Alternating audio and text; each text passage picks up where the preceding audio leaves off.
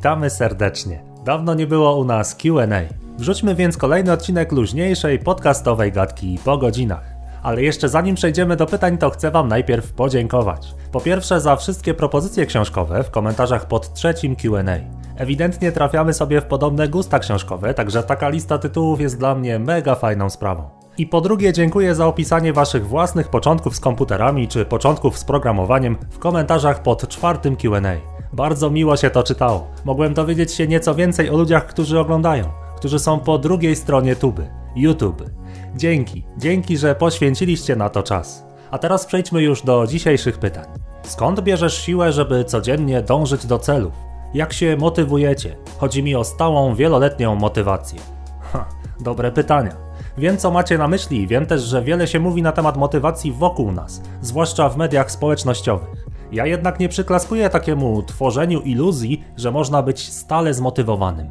Prawda jest dużo prostsza, bardziej zwyczajna, taka czerstwa. Otóż motywacji zawsze zabraknie. Motywacja to jest impuls do zrobienia czegoś, wzbudzenie w sobie chęci do zmiany, czysta, pozytywna siła woli, inicjatywa, która natychmiast przeszła w czyn. Nie ma pomiędzy tym zamiarem a wykonaną czynnością żadnego oporu wewnętrznego, żadnej blokady, niechęci, zwątpienia. Jest tylko działanie, jest tak zwany stan flow. Motywacja przekłada się na takie bardzo przyjemne, podskórne uczucie, dające taką zmęczoną radość już po wykonaniu czynności. Ale tego nie da się utrzymać stale na długim dystansie. To kwestia dualistycznej natury świata, cykli jakie występują w przyrodzie. Po okresie produktywności przychodzi czas lenistwa. Kiedy trenując niszczymy tak naprawdę mięśnie, czyli następuje katabolizm, to musi przyjść regeneracja, okres anabolizmu. Kiedy siedzimy długo przed kąpem, to musi przyjść czas na wysiłek fizyczny, na kontakt z ludźmi i rozrywkę. Kiedy długo jesteśmy radośni i nahypowani, pełni ekspresji, to naturalnie przyjdzie też czas depresji, wycofania, odpoczynku. Nie ma zatem sensu negować tych mikrocykli i katować się myślami, że dlaczego ja nie potrafię być stale zmotywowany. Widocznie ja jestem jakiś nieudany, czy mam jakieś naleciałości, bo muszę się 10 razy zabierać za wszystko. Bzdura, nikt nie potrafi być na ciągłym hypie. Nie ma takiej opcji. Nawet człowiek z największym apetytem na życie, chłonący wszystko, prawdziwy Grek Zorba, nawet i on będzie potrzebował chwil samotności i bezczynności. To media i cały ten reklamowy brokat tak nas nakręcają. Plaża, wakacje, słońce, Coca-Cola, piękne dziewczyny i szybkie samochody, albo odwrotnie, a jeśli zabraknie ci energii, to dawaj Tigera, jedziemy. Padłeś, powstań, zaraz ci dodamy skrzydeł. To jest szaleństwo. Świat, no przynajmniej ten reklamowy, nie oferuje nam mądrości. Jak teraz powiem, że dla realizowania celów ważne jest przestrzegać rytmu snu, pić dużo wody, dobrze się odżywiać, trenować fizycznie, pilnować mikrocykli i świadomie pozwalać sobie na rozrywkę, szlifować cierpliwie detale, zamiast patrzeć na rezultaty. Jeżeli to wszystko powiem, to jest to tak nieatrakcyjne w porównaniu z tym medialnym obrazem, że aż brzmi jakby to powiedział jakiś tetryk, albo ktoś, kto nigdy nie spróbował życia. No ale to jest automatyczna reakcja. Tak to już jest, że pozory mylą, że do prawdziwej natury zjawisk trzeba się samemu dokopać, zwłaszcza w dzisiejszym świecie, w którym trzeba przesiać tony dezinformacji. Jako ludzie mamy też taką tendencję, że wyolbrzymiamy własny trud. Wydaje nam się, że kiedy pracujemy, to przechodzimy przez takie problemy i takie stany wewnętrzne, z którymi naprawdę niewielu ludzi musi się na co dzień zmagać. Otóż nie. Uwierzcie mi, każda osoba, która odniosła jakiś sukces, choćby nie wiem jak to wyglądało z zewnątrz, zmagała się z olbrzymim oporem wewnętrznym, ze zniechęceniem. Ba, niejednokrotnie mało brakowało, żeby ta osoba porzuciła w cholerę to swoje zajęcie, tuż przedtem jak zaczęło iść. Pełno jest takich historii. Wystarczy zajrzeć do biografii znanych ludzi sportu, kultury czy nauki. Profesjonalista robi swoje pomimo oporu. Każdego dnia jest w pracy i choćby mu się nie chciało, robi to, co jest do zrobienia. Jak to jest możliwe? To jest zasługą dyscypliny, nawyku i doświadczenia. Robiąc coś w życiu wystarczająco długo, tyle razy już przechodziliśmy przez trudne zawodowo chwile, że nauczyliśmy się pokonywać ten opór, nokautować tego wewnętrznego sparring partnera. Spędziliśmy godziny, tygodnie, miesiące, a nawet lata szlifując swój proces twórczy.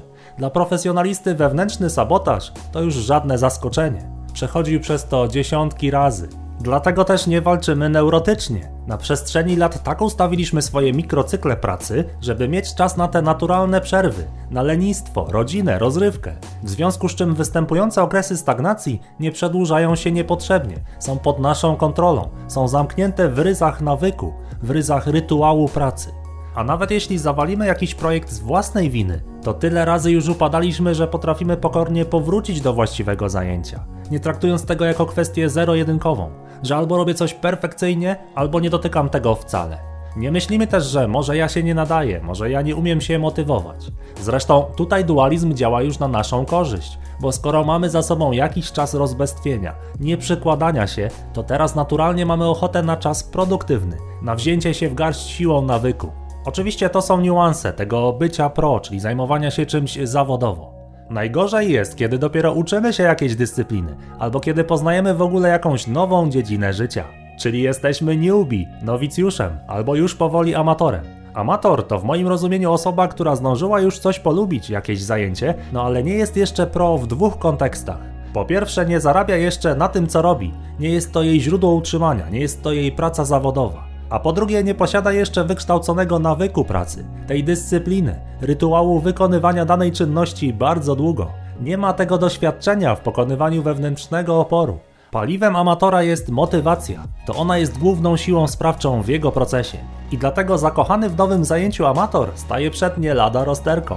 No bo widzi profesjonalistów, widzi osiągane przez nich rezultaty i myśli sobie, jakim cudem ta osoba może mieć aż tyle motywacji. No bo zobaczcie, amator mylnie zakłada na podstawie swojego doświadczenia, że siłą napędową pracy jest motywacja.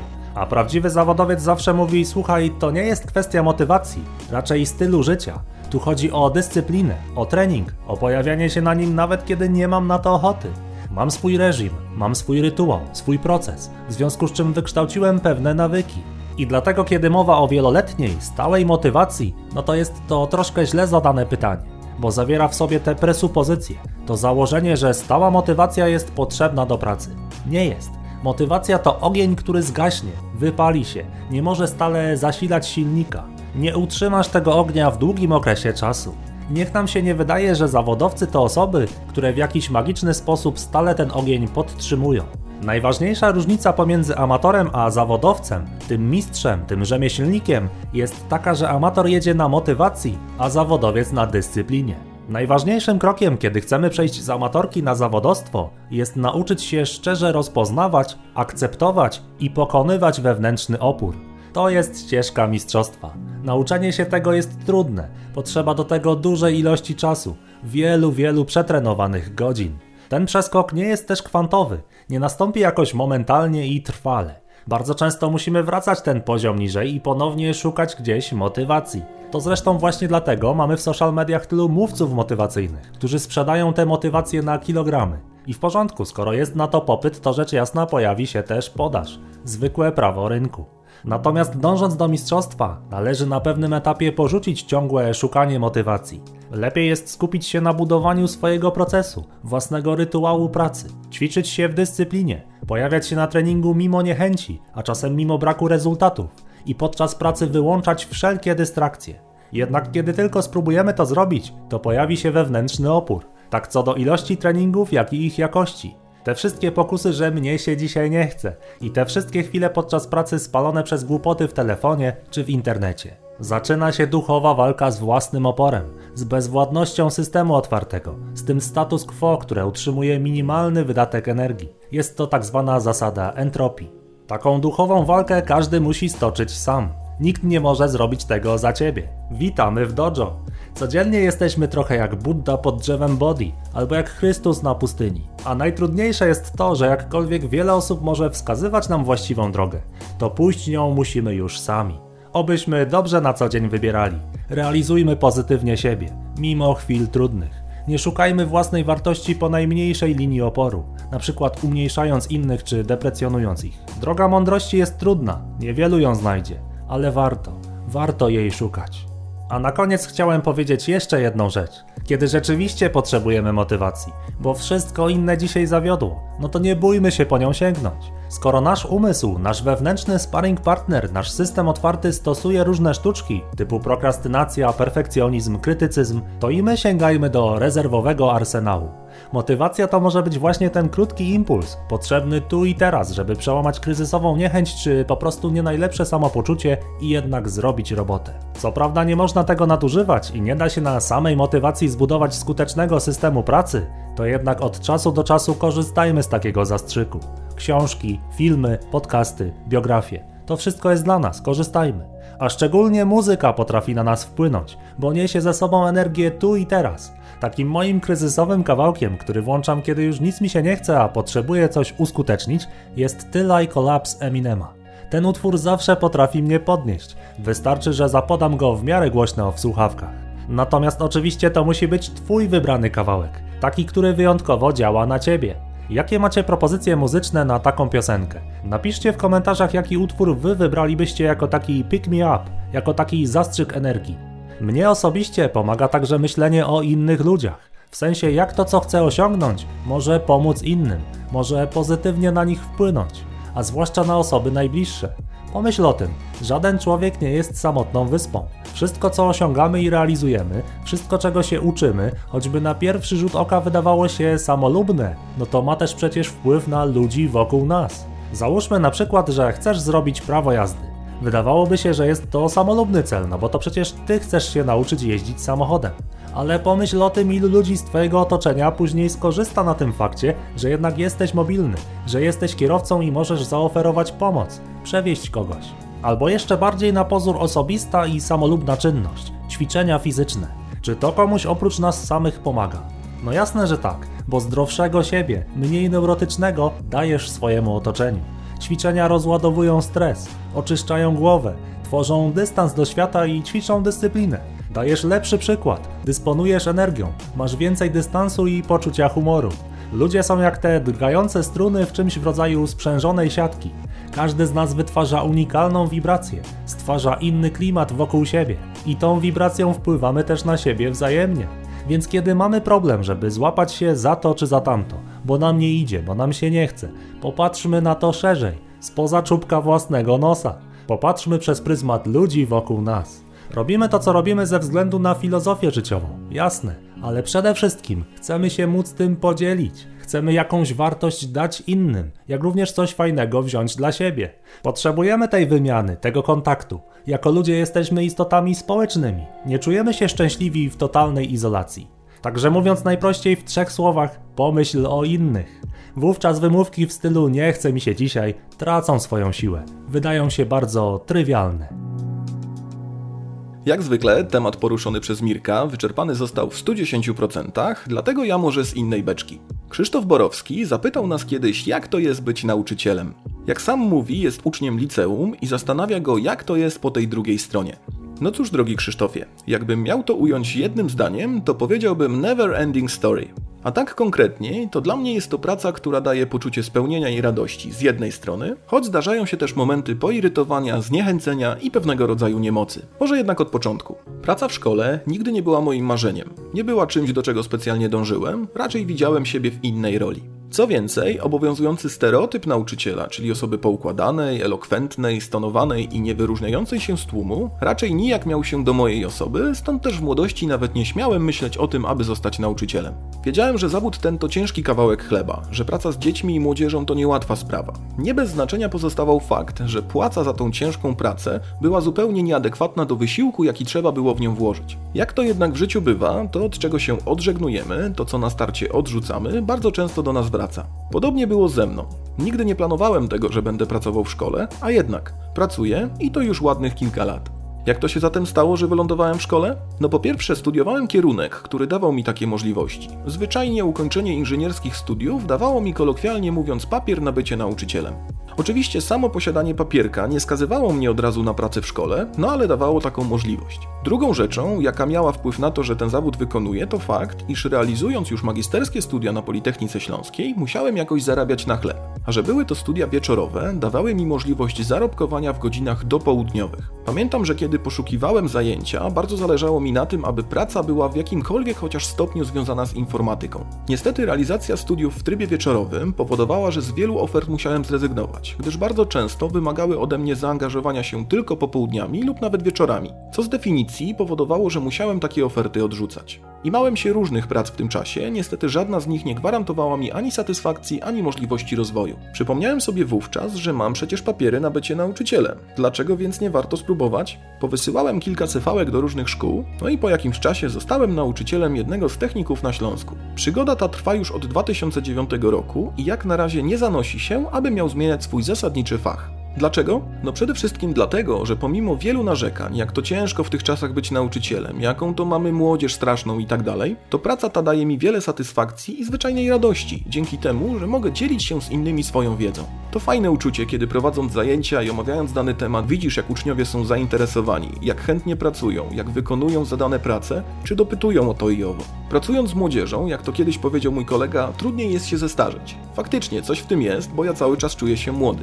Bycie nauczycielem oprócz radości i satysfakcji to również permanentny rozwój, zarówno w tym kontekście technicznym, merytorycznym, jak również w kontekście osobistym. Obcowanie z młodzieżą daje możliwość szerszego spojrzenia na pewne sprawy, z innej perspektywy, z perspektywy młodego, otwartego na świat człowieka, z perspektywy, która to nie uwzględnia narzuconych norm, utartych schematów czy woli osób trzecich. Moim zdaniem dużą zaletą pracy w szkole jest nieprzewidywalność, a także kreatywność młodzieży. Nigdy do końca nie jesteśmy w stanie przewidzieć tego, co się wydarzy i jak zachowa się konkretna osoba w danej sytuacji. To są zalety pracy w szkole. Ale jak wiemy, kij ma dwa końce. I tak też jest z pracą nauczyciela. Nie zawsze jest tak kolorowo, nie zawsze jest cudownie i nie zawsze młodzież chce robić to, o co ich się prosi, a do tego bywa, że ktoś jest bezczelny, na kogoś trzeba nakrzyczeć, czasem spotkać się z rodzicami i ponarzekać. To już są mniej przyjemne aspekty pracy nauczyciela, ale nie ma pracy idealnej gdzie są tylko same zalety i profity.